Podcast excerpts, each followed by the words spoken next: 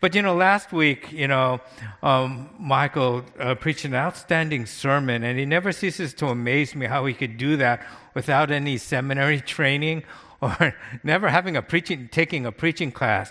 But he was talking about patience, and that we have to have patience, especially as we go through what we're um, this whole COVID 19. I know he mentioned that he learned patience by watching the Clippers, but I tell him, you really want to learn patience. I mean, as a diehard Laker fan, man, watching them play, you're gonna, you know, learn patience. But you know, as we take a look at what's going on uh, with this whole COVID nineteen, I remember when it first started. You know, we were saying, you know, it started in March, and we think, you know, this is going to be a little blip. Summer's coming, the heat's going to come, and it's just going to disappear. Well, it, it didn't disappear. And we see all of these new variants that are coming or arising because of, you know, COVID 19. You know, we, and, and lately we have this Omicron variant that's out there. And we don't know if our current vaccines are going to protect us from this you know new variant maybe we'll know in a week or a couple weeks if our current vaccines hold up but you know just when you think okay we're trying to, we're getting a handle on this we have a new variant and we have no idea when these variants will stop because it's not just a thing that's happening in the United States. This is affecting the world. I mean, it started in South Africa, and now all of these nations are banning travel from South Africa and neighboring countries in hope to stop this Omicron variant from um, spreading throughout the rest of this world. But one of the things that we didn't see or didn't expect were the consequences or the effects that the COVID 19 virus would have on us outside the medical world. Well, we, we see now that because of COVID 19, there's a delay in the uh, supply chain that's causing prices to raise across the board. Food prices are higher. We're experiencing record gas prices. So those of you who are young, you know, kids, I hope you're really thankful for your parents because this Thanksgiving and holiday season is going to be much more expensive than previous holiday seasons. You know, auto prices are higher. You know, uh, Grace was talking to a friend who just purchased a car and had to pay $4,000 more than sticker price in order to get a car because they needed a car. Why? because of this the supply chain in the microchips car new cars are they're not producing as many cars because they don't have those microchips so cars are more expensive you know for those of you who try to remodel you know that's taking longer you know some of i've heard some person order appliances in july and just got them recently and that was holding up their remodeling why because they didn't know where their appliances were. Probably somewhere in a cargo ship somewhere sitting off the coast of Long Beach or San Pedro. Because why? Is if you ever looked out there, right, you see all of these cargo ships just waiting because they don't have enough people to unload them. And they estimate that it will take about a year for the supply chain to get back to normal again. And so we're seeing all of these things happen. You know, people are changing, behaviors are changing. Uh, you know, we see these smash and grab robberies now in all of these high end stores or Best Buy or wherever. Um, we're seeing a divisiveness in our country. Tensions between countries are on the rise.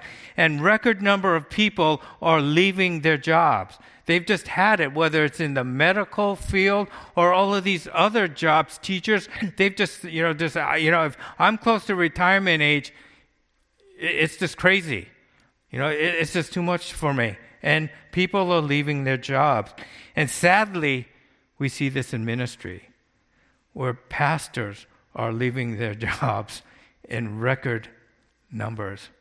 And why is that? Because now pastors have to lead their churches in a new era where things are constantly changing. You know, congregants, the congregants that are lead, they're leading, they're frustrated. You know, and we all know that. And pastors have to deal with that frustration, which that frustration is also coming out in complaints against the church, or complaints against the church are on the rise. So, you know, a lot of these pastors who are close to retirement age have said, you know what? We're leaving the ministry.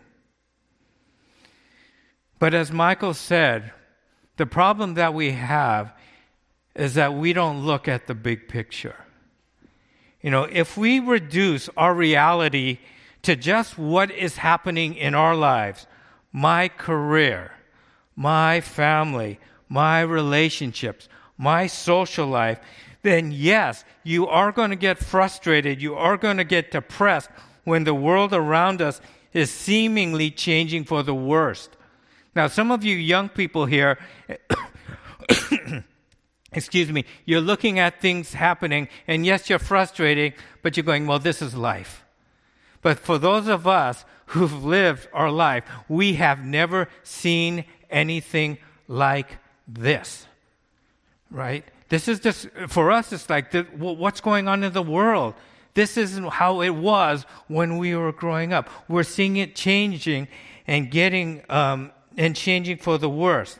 And so, if we just take a look at life from our own vantage point, yes, we are going to get depressed.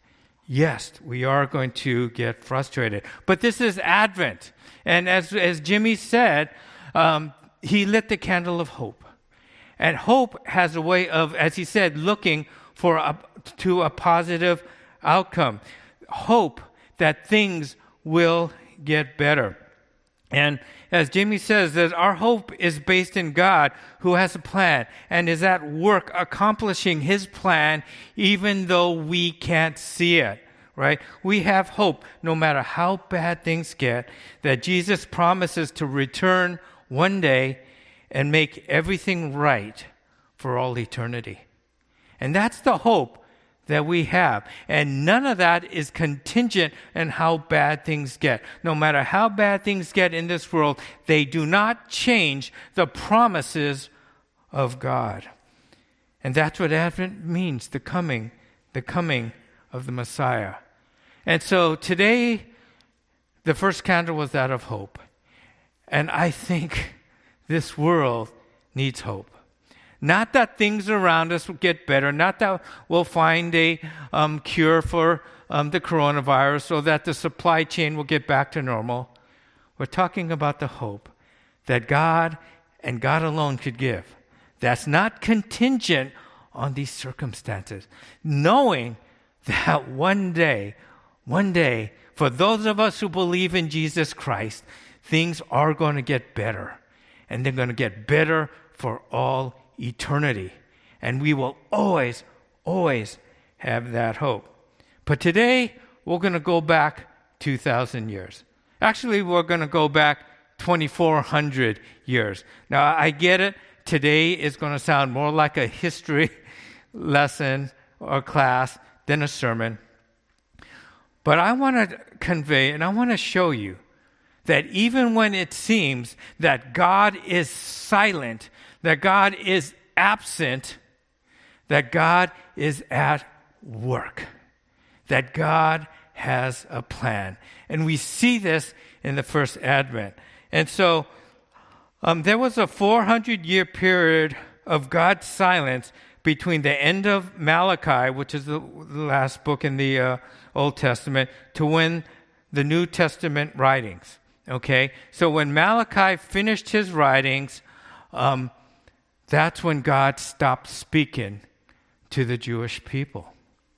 And it lasted for 400 years. Now, could you imagine? You know, the Jews had all of the stories about Abraham, Isaac, Jacob, Moses, Joshua, David, you know, Samson, the judges, Solomon. They had all of these stories how God came in in history and helped them and was with them right? They heard all of these stories, but then all of a sudden, silence. There was no word from any prophet. There was nothing from God for 400 years. Now, if you were living in that time, what would you think? If you placed your faith and hope in God, and you heard all of these stories, and you see how he worked through like the lives of Daniel, Shadrach, Meshach, Abednego, right? And then all of a sudden, nothing. How would you feel? Most likely that you would feel depressed. And so, um, at the end of at the end of Malachi, we know that the Jewish people who were held in captivity in Babylon for 70 years were allowed back to live under Persian rule. But you know what's interesting? Even that, we see God at work because he prophesied in Daniel 4, uh, Daniel 2 about the four kingdoms that were about to come. He's prophesied about Babylon. Then after Babylon was going to come the Medo Persian Empire, who would conquer and te- um, subdue Babylon. And after that, Greece would come and um, take over. And finally, after Greece, the Roman Empire would come and rule the world. And all of this was prophesied. So when Malachi was writing, the Jews had, they were allowed to come back and live in um, in, in um, Israel, where before they were held captive in Babylon for 70 years. So they're back in Israel, but they are still under Persian rule. But then, what happened? Someone came on the scene that changed the entire world and that was Alexander the Great, and you'll see him here. He was the greatest, one of the greatest military strategists of all time. And how many of you here are 20 years old? 20 years, around 20? You Raise your hand. He was only 20 years old when he took over the world, when he conquered the most powerful uh, world power at that time, which is the Medo Persian Empire, he was 20 and he came out of Greece and he conquered the entire world. And it's interesting that if you read Daniel chapter 8, Daniel chapter 8 prophesied about Alexander the Great. That he was the goat with that horn, and he was going to come and he was going to destroy the Medo Persian Empire. God knew it was going to happen. God planned for this to happen, right? And so, but then Alexander Great, as young as he was, he conquered the whole known world. And after 10 years or so, he died. He drunk himself to death. He's an alcoholic. Why? Because there was nothing else for him to conquer. You know, his whole career was conquering the whole known world. Can you imagine this guy in his 20 conquering the whole known world? And he did that, but after he did, there was nothing left to conquer. And so he drank himself to death, right? But he didn't have an heir to take over his kingdom. So his kingdom was divided among four Greek generals. But these generals didn't have the same amount of power. Now, what is interesting about this is this was also prophesied in Daniel chapter 8 that, that four kingdoms would arise, but not all of them would have the same power. And that's exactly as it happened because there were two notable generals. They didn't all have the same problem, power. One was Ptolemy.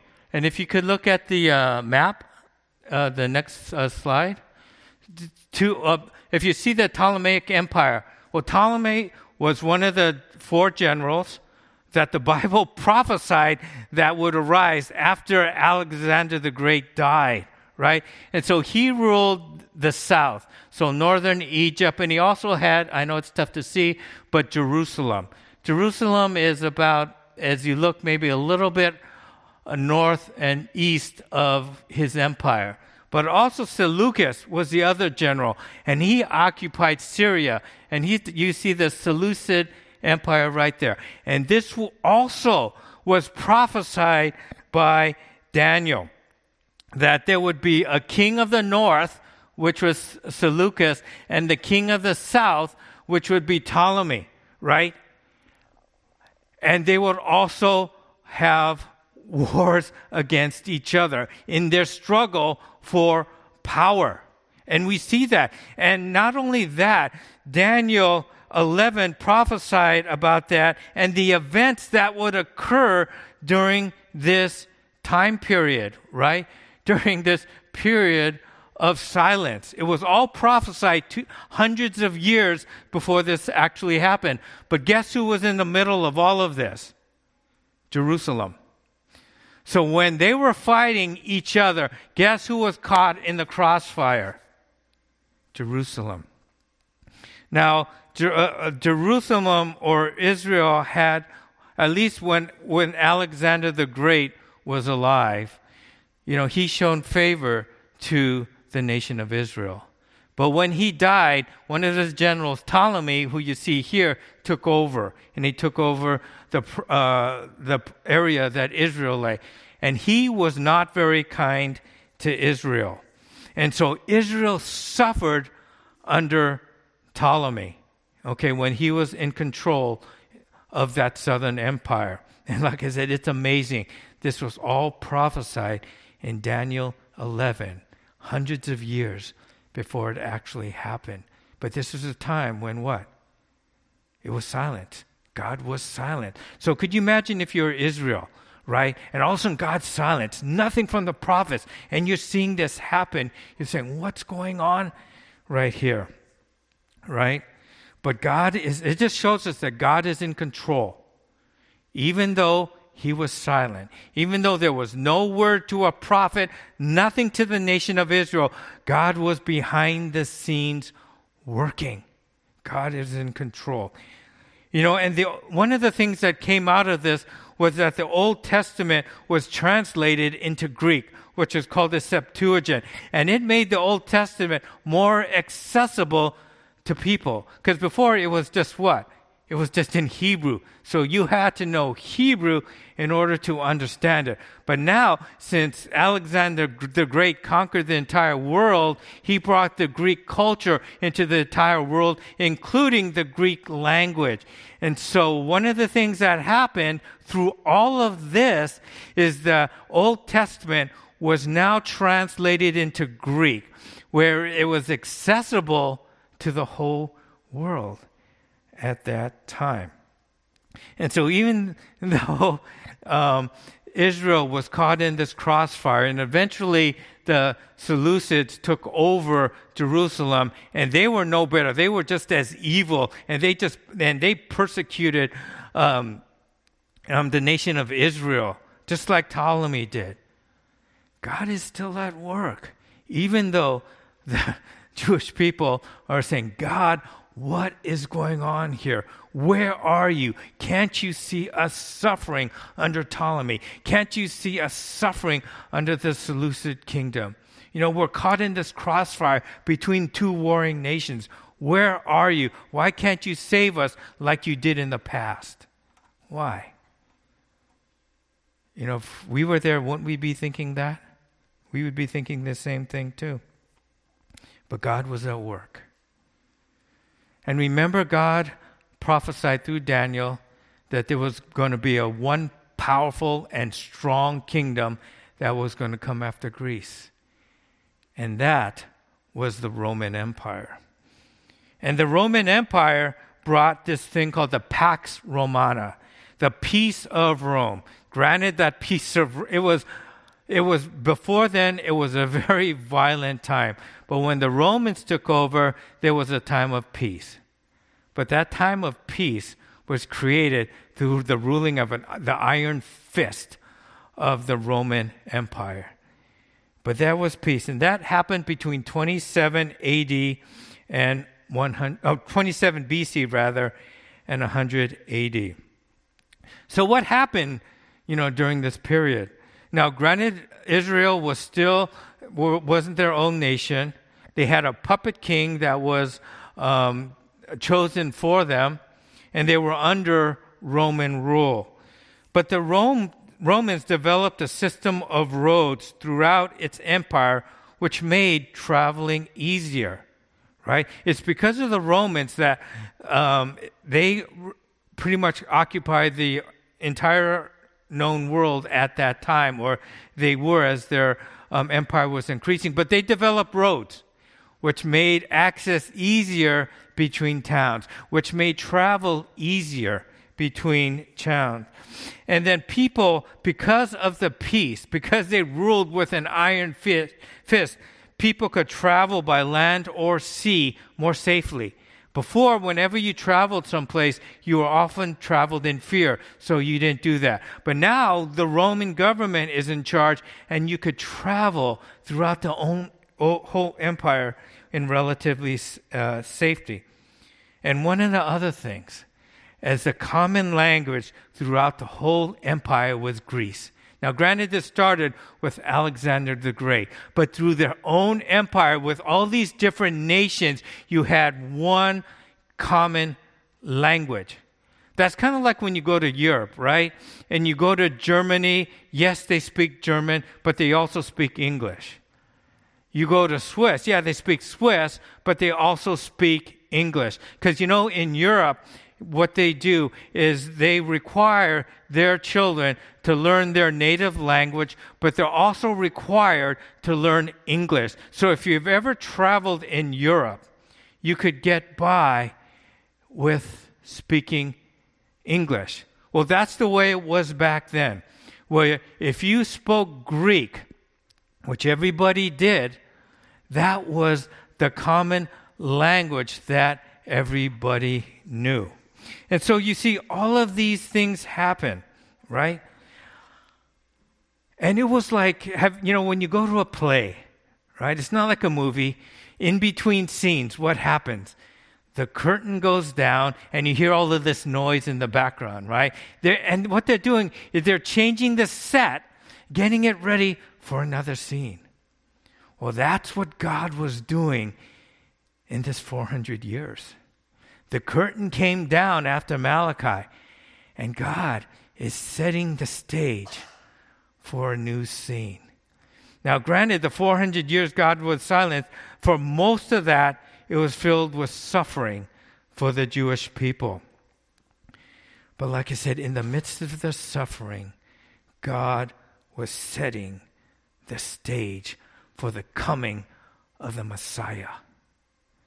Because at that time, when Jesus came, the gospel could be spread. Why? Because there was roads where people could go from one part of the empire to the other in relative safety, whether it was by land or by sea. That couldn't happen before. There was one common language. So if you spoke Koine Greek, you could communicate with people through the entire empire. You know, when Israel was a nation, that couldn't have happened. In order to hear um, the news about Yahweh, you had to travel through Israel. But now the stage is set where the gospel could be taken to the entire world. The stage was set. God was not asleep. God was watching, but God had a larger plan to bring Jesus in when he did. And that's important. And I'm sorry, Aaliyah, could you go back to Galatians 4 4? It's at, it was slide number two. I'm sorry I didn't uh, show that one. But this is what the Paul, Apostle Paul writes.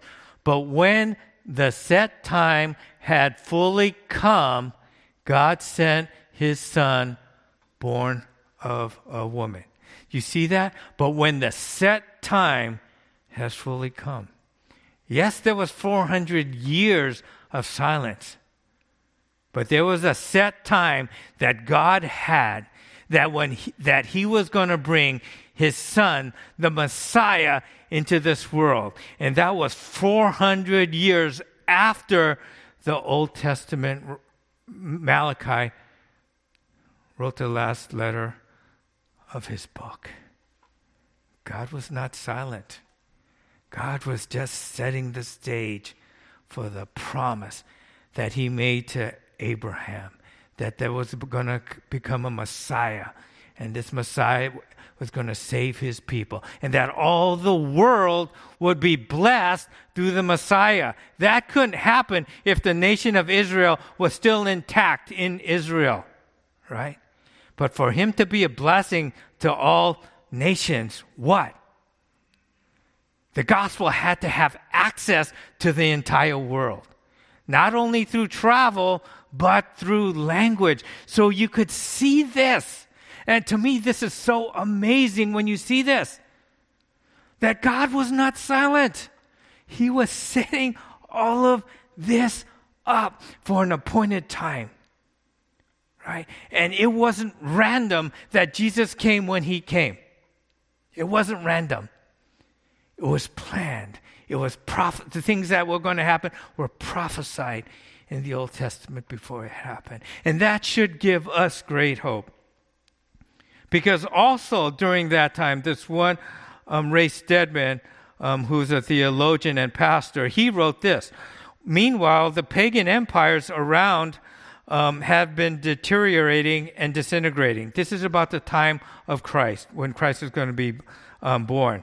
Their religions had fallen upon evil days the people, they were sick of polytheism and the emptiness of their pagan faith. And so even the other religions were getting tired of this. They were praying to their gods and nothing was happening.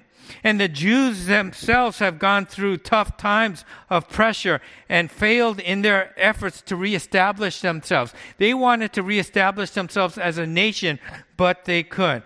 And they had all but given up hope. So right before Christ, the Jews had all been, had given up hope. And then, but because of this, there was a growing air of expectancy that the only hope they had left was the coming of the promised Messiah. Not only was the everything set for the gospel message to be preached to the entire world, the hearts of the people were finally ready to accept and look forward to the Messiah. Because things were getting so bad, they lost hope. Both Jews and non Jews. And the only hope they had was the coming of the Messiah. And that's why when you hear about the wise men from the east and they saw the star, right? They were also looking for this hope that the Messiah would bring because things were just so bad. But we have to realize when the time had fully come, God sent forth his son. We see this two, 2,000 years ago. And so, what does that have to do with us today? Well, it has everything to do with the fact that we are living in that time where we're wondering, okay, God, you promised to send your son Jesus back. You know, and they thought that this was going to happen during World War II. They thought Hitler was the Antichrist, right? But Jesus didn't come back then. And then even today, we struggle, you know, as we are going through this and say, God, okay, how bad do things have to get? Where are you? Yes, I know the Holy Spirit inside. Yes, I we pray to you. Yes, I feel your presence. But when are you going to take care of this world? When are you going to come back? You know, little did we think that this one virus was going to affect the entire world the way it's done. There was no way when this started that I thought nations would shut down their economies in order to try to prevent this. We go to war over economic resources and uh, economic reasons and natural resources because that's why, because economies of our countries are so important. But the countries, the industrial nations were willing to shut down their economies in order to try to prevent the spread of the coronavirus. Never in my lifetime did I think that would ever happen. And so we're going, God, what's going on? When is this going to end? But our hope is not in the end of the coronavirus. Our hope is in the promise that God made to us that He's going to send His Son back to us. We are living in that second advent. And we, God is what I think is setting the stage. The curtain is down, and He's setting the stage for when His Son comes back. And when His Son comes back, it is going to be an entire world event. Every nation, every continent, every person on this planet is going to be affected by the second advent. And now, with technology, communication, and the missions effort, hey, we are getting closer to that happening. And that gives us hope that yes, the curtain's down, but God is in the back, setting the stage for the coming of his Messiah, the coming of Christ, when things will be set right for all eternity for those who trust him. And God is just getting our hearts ready for that one message that he gave to Mary in Luke 127. 26. It says, In the sixth month of Elizabeth's pregnancy, God sent the angel Gabriel to Nazareth, a town in Galilee, to a virgin pledged to be married to a man named Joseph, a descendant of David. The virgin's name was Mary. And the angel said went to her and said, Greetings, you who are highly favored, the Lord is with you. Now, Mary was greatly troubled at his words and wondered what kind of a greeting this would be. But the angel said to her, Do not be afraid, Mary. You have found favor with God. Now, we think that Mary was only 13 years old. So, uh, you know, you young people, you have a great capacity to make a difference in this world. Alexander was only 20 when he conquered the known world. Mary, she was only 13 when she heard this wonderful news. So, for all of us older folks, let's not discount the potential of youth because God, over and over, has used young people to do great things. And he said in Luke 31, he continues in 131, You will conceive and give birth to a son, and you are to call him Jesus. He will be great, and he will be called the Son of the Most High. The Lord God will give him the throne of his father David, and he will reign over Jacob's descendants forever, and his kingdom will never end. 400 years of silence where God had not spoken to the Jewish people at all. And then this after 400 years of suffering, the angel comes and said, The Messiah is coming. The Messiah. And this is the news that Israel was waiting to hear. This is the news that they were finally ready to accept and look forward because things were so bad. The Messiah was only hope, the hope. And this was the news that the gospel was going to be spread throughout the entire known world because at this specific time that God set, it finally could happen. And this gives us hope that as we are waiting, in the thousand, two, several thousand years period where we wonder when, when are you going to come back? We know that he's going to come back. And then He's preparing our hearts to want Him to come back. Because let's be honest with each other. How many of us are really looking forward to Him coming back? You know, some of us might say, you know, God, there are a lot of places I haven't been to. You know, after I've done my vacation and done my traveling, then you could come back.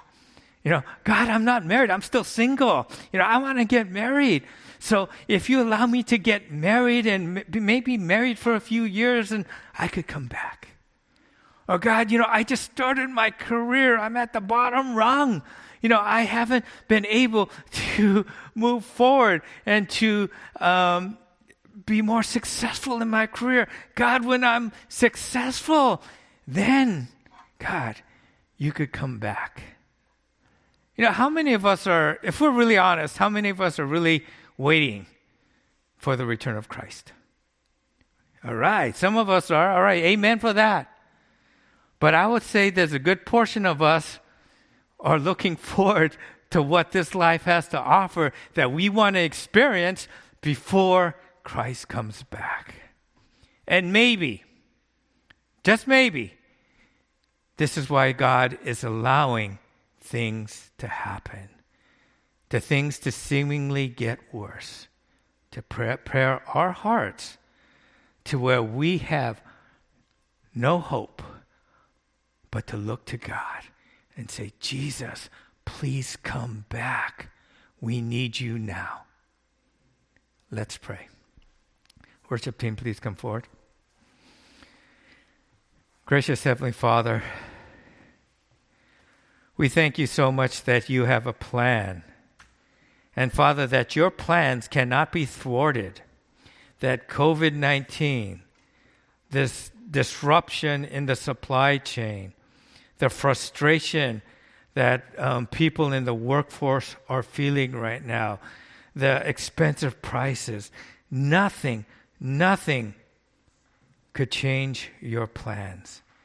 And Father, as you had a set time for your Son Jesus Christ to come into this world, which was perfect, which was perfect. And Lord, I know that the Jews living at that time were trying to question you and wonder. But Father, they were just looking from their own personal reality. They didn't look at it from what you were trying to do.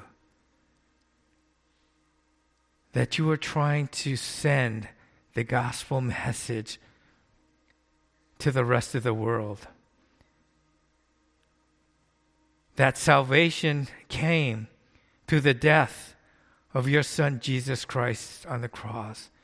And now that salvation was available to everyone and not just a Jew. And it took 400 years for you to set that stage, for that to happen. But most importantly, Father, it took that time for you to change the hearts of the people. They would, so they would look forward to the Savior, to the Messiah. Father, I know there, there, there are some of us who are looking forward to the second coming of your Son, Jesus Christ. But Father, we also know that there are a lot of people, both your disciples and not, that are looking through the events of this world through their own reality and there's frustration. But Father, for those of us in this room, I pray, Father, that this frustration that we're feeling would lead to a desire for you. That our hope would not come from relationships, whether it's our family or maybe a future relationship, that our hope would not come from our jobs or how successful we come, become. Our hope would not come in the physical things or material things that we acquire, but our hope would come from you And Father, history has shown us that in only times of great trouble that we turn to you for a hope.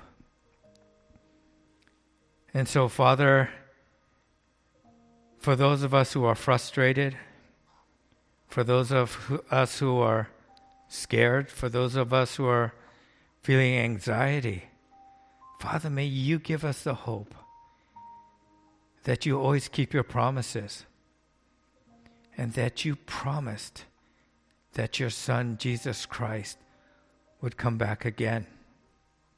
And that we are living in the second Advent period.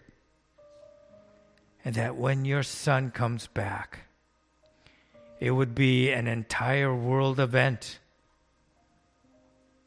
where you will set things right for all eternity. Thank you. In your son's name we pray. Amen.